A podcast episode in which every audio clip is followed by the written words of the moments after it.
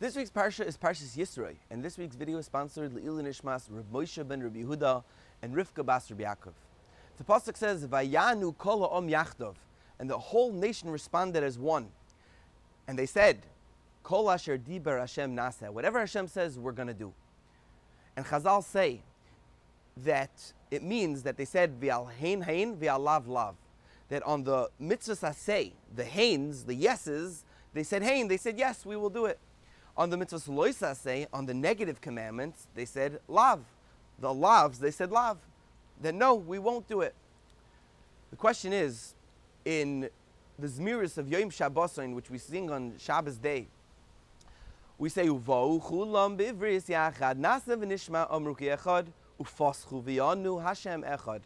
What does that mean? It means that they came together in one treaty. They said nasa v'nishma together.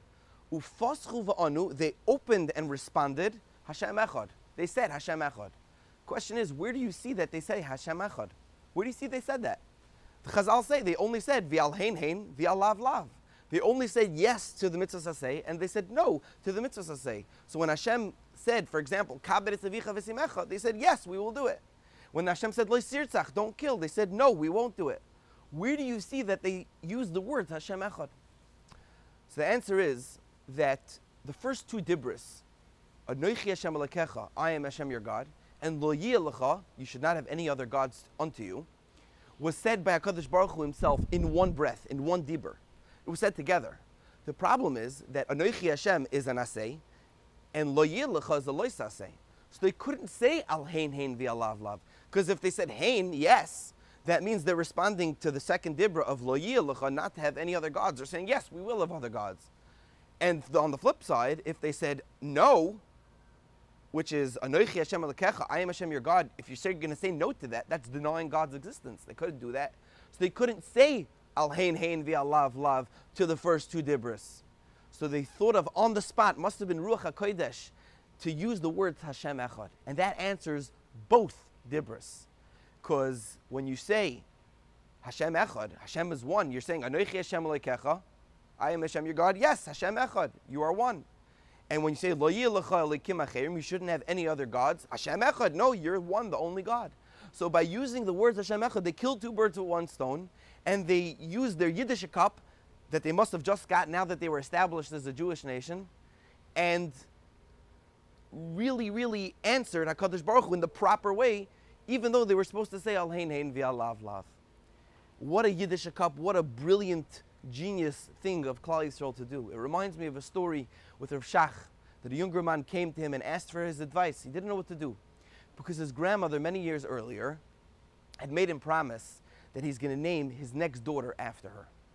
He said, Of course, Bubby, of course I'll do it. And then he, then his grandmother was Nifter, and the next kid he had was a baby boy. And then another son, and another son, and seven sons he had. He didn't get a chance to name after his grandmother. And then before he had a daughter, his mother was Nifter, Niftaris. So now that he had a girl, he didn't know what to do. Should he name his daughter after his mother, which is kibbud eim, or should he name her after his grandmother, who he had promised so many years earlier?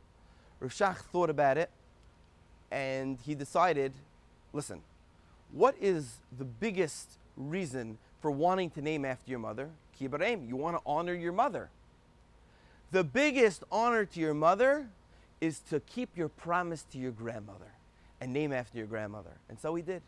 And that killed two birds with one stone. He honored his mother and his grandmother by naming his daughter that one name.